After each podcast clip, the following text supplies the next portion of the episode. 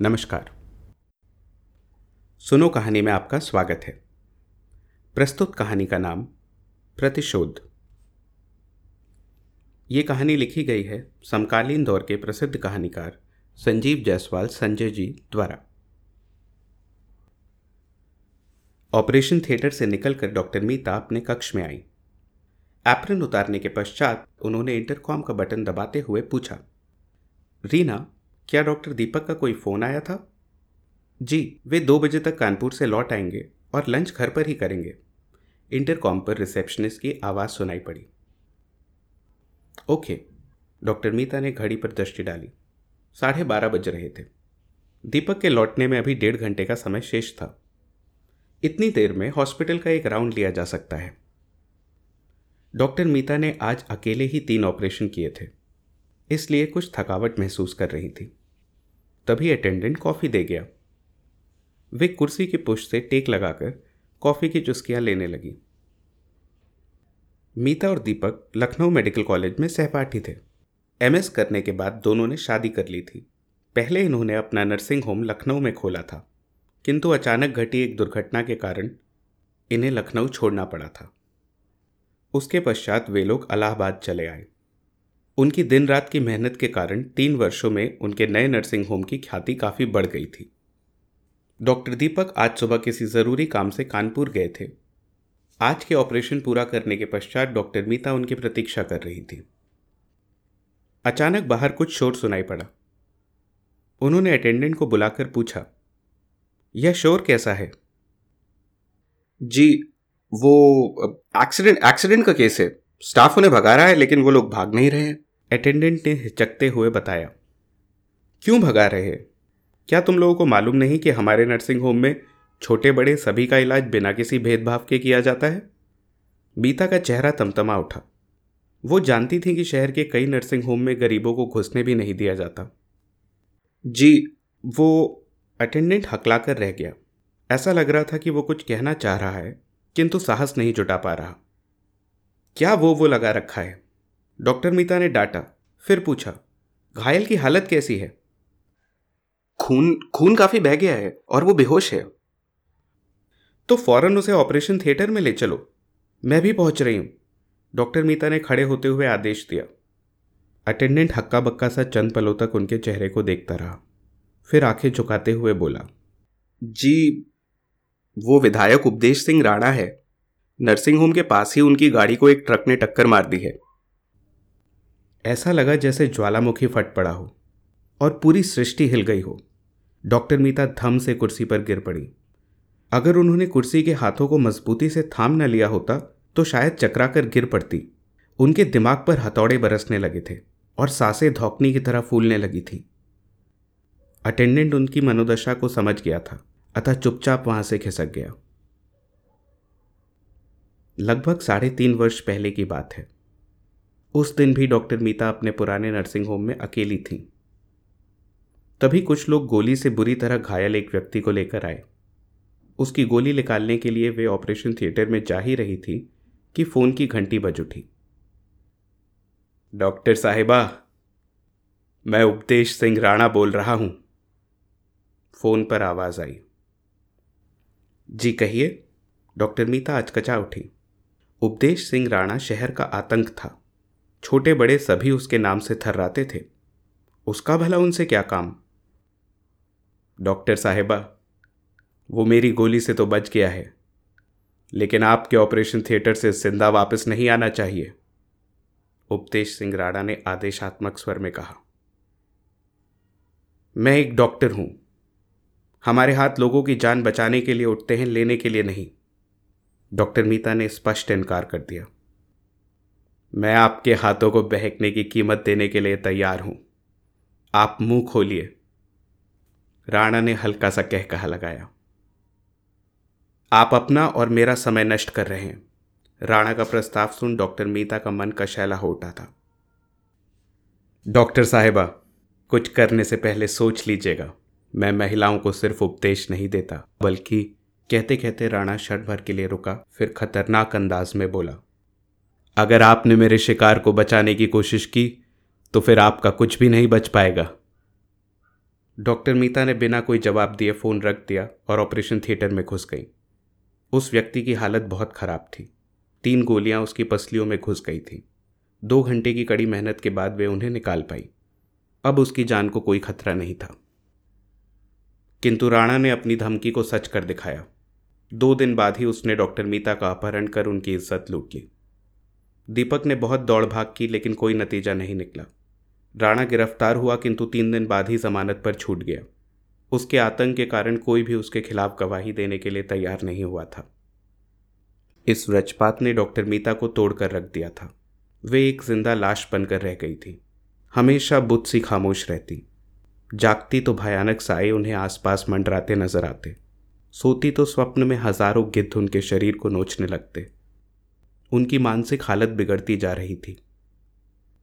मनोचिकित्सकों की सलाह पर दीपक ने शहर छोड़ दिया। नए शहर के नए माहौल ने मरहम का काम किया। कड़वी यादों को करीब आने का मौका न मिल सके इसलिए डॉक्टर दीपक ने अपने साथ डॉक्टर मीता को दिन रात मरीजों की सेवा में व्यस्त रखा। धीरे धीरे जीवन की गाड़ी एक बार फिर पटरी पर दौड़ने लगी थी। दोनों की मेहनत और लगन से इन चंद वर्षों में ही उनके नए नर्सिंग होम का काफ़ी नाम हो गया था। इन चंद वर्षों में और भी बहुत कुछ बदल चुका था। अपने आतंक और बूथ कैप्चरिंग के दम पर शहर का दुर्दांत गुंडा उपदेश सिंह राणा दबंग विधायक बन चुका था। अब इसे विधि का विधान कहें या क्रूर मज़ाक कि डॉक्टर मीता की ज़िंदगी लूटने वाले दरिंदे की ज़िंदगी बचाने के लिए लोग आज उसे उन्हीं की शरण में ले आए थे। डॉक्टर मीता की आँखों के सामने उस दिन के दृश्य कौन पड़े जब वे किड़किड़ा कर उस शैतान से दया की भीख मांग रही थी और वो हैवानियत का नंगा नाच नाच रहा था। वे डॉक्टर की मर्यादा और कर्तव्य निष्ठा की दुहाई दे रही थी और वो उनकी चादर को तार तार किए जा रहा था। वे रोती रही बिलकती रही, तड़पती रही और उस नर पिशाच ने उनकी अंतरात्मा तक को अंगारों से दाग दिया था।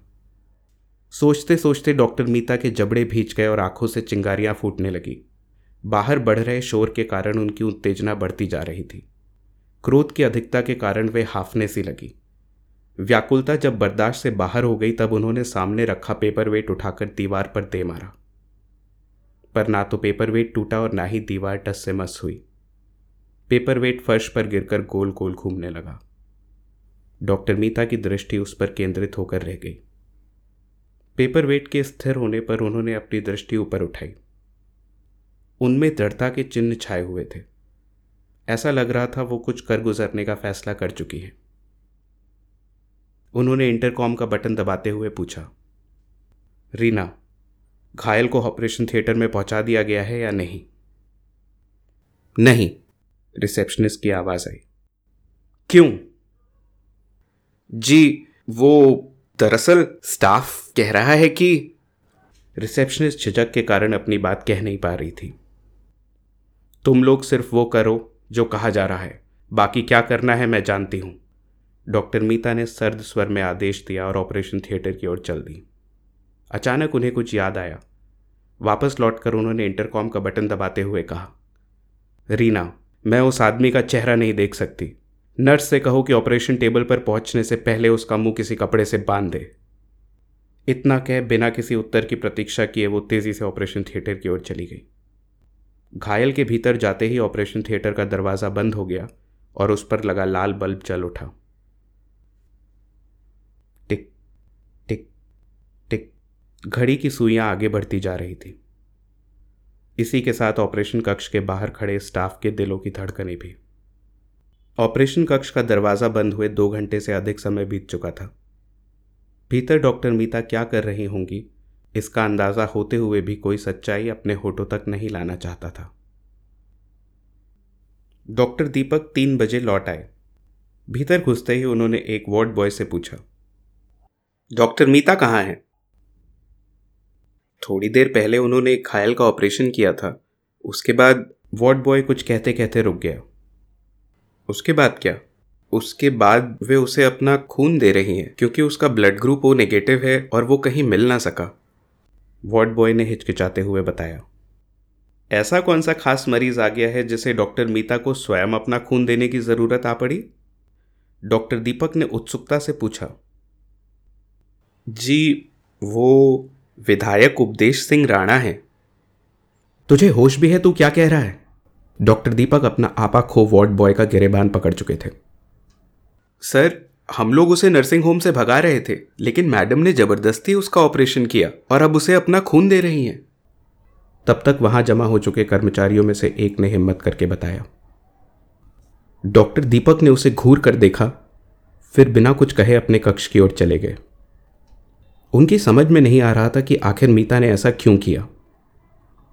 रक्षक को भक्षक बनते तो अक्सर सुना जाता है, लेकिन भक्षक का रक्षक बनना वो पहली बार सुन रहे थे। क्या किसी ने मीता को इसके लिए मजबूर किया था? या कोई और कारण था? सोचते सोचते डॉक्टर दीपक के दिमाग की नसें फटने लगी, लेकिन वे अपने प्रश्नों का उत्तर नहीं खोज सके। थोड़ी देर बाद डॉक्टर मीता ने वहाँ प्रवेश किया। उनका चेहरा पत्थर की भांति भावना शून्य था। डॉक्टर दीपक ने आगे बढ़कर उनकी बाह थाम कांपते स्वर में पूछा, मीता, तुमने उसकी जान क्यों बचाई? हम लोग डॉक्टर हैं। हमारा काम ही लोगों की जान बचाना है। डॉक्टर मीता के होठों ने स्पंदन किया। डॉक्टर दीपक ने पत्नी की बाहों को छोड़ चंद पलों तक उसके चेहरे को देखा, फिर मुठ्ठियाँ भींचते हुए बोले, लेकिन क्या उसका ऑपरेशन करते समय तुम्हारे हाथ नहीं कांपे? अगर हाथ काँप जाते तो हम में और सामान्य इंसानों में क्या फ़र्क रह जाता? डॉक्टर मीता ने धीमे स्वर में कहा, उनका चेहरा पूर्वव्रत भावना शून्य था। हम इंसान हैं मीता, इंसान। तुम भगवान बनने की कोशिश मत करो। डॉक्टर दीपक तड़प उठे। मैंने इंसानियत का ही फ़र्ज़ निभाया है। डॉक्टर मीता के होठ यंत्रवत हिले। फ़र्ज़ निभाने का शौक था तो निभा लेती, महानता की चादर ओढ़ने का शौक था तो ओढ़ लेती, लेकिन अपना खून चूसने वाले को अपना खून देने की क्या ज़रूरत थी? डॉक्टर दीपक मेज पर घूसा मारते हुए चीख पड़े। डॉक्टर मीता के होठ काप कर रह गए, लेकिन उन्होंने कोई उत्तर नहीं दिया। डॉक्टर दीपक ने आगे बढ़कर उनके चेहरे को अपने दोनों हाथों में भर लिया और उनकी आँखों में झांकते हुए बोले, मीता, प्लीज़ मुझे बताओ ऐसी क्या मजबूरी थी जो तुमने उस दरिंदे की जान बचाई? क्या किसी ने तुम्हें फिर धमकी दी थी? डॉक्टर मीता की पलकों ने उनकी आँखों को बंद कर लिया और होठों को भींच कर वाड़ी का मार्ग अवरुद्ध कर दिया। ऐसा लग रहा था कि वे सब प्रयास अपने को कुछ कहने से रोक रही हैं। मैडम, उस पेशेंट को होश आ गया है। तभी एक नर्स ने वहाँ आते हुए बताया। डॉक्टर मीता के भीतर जैसे शक्ति समा गई हो। डॉक्टर दीपक को परे ढकेल वे आंधी तूफ़ान की तरह भागते हुए वार्ड की ओर दौड़ पड़ी। भौचक्के से डॉक्टर दीपक अपने को संभालते हुए पीछे पीछे दौड़े। उपदेश सिंह राणा को उनके पास खड़े पुलिस वालों ने बता दिया था कि जिस लेडी डॉक्टर ने उनका ऑपरेशन किया था उसी ने उन्हें अपना खून दिया है क्योंकि उनके ग्रुप का खून किसी ब्लड बैंक में उपलब्ध न था। वह देवी कौन है?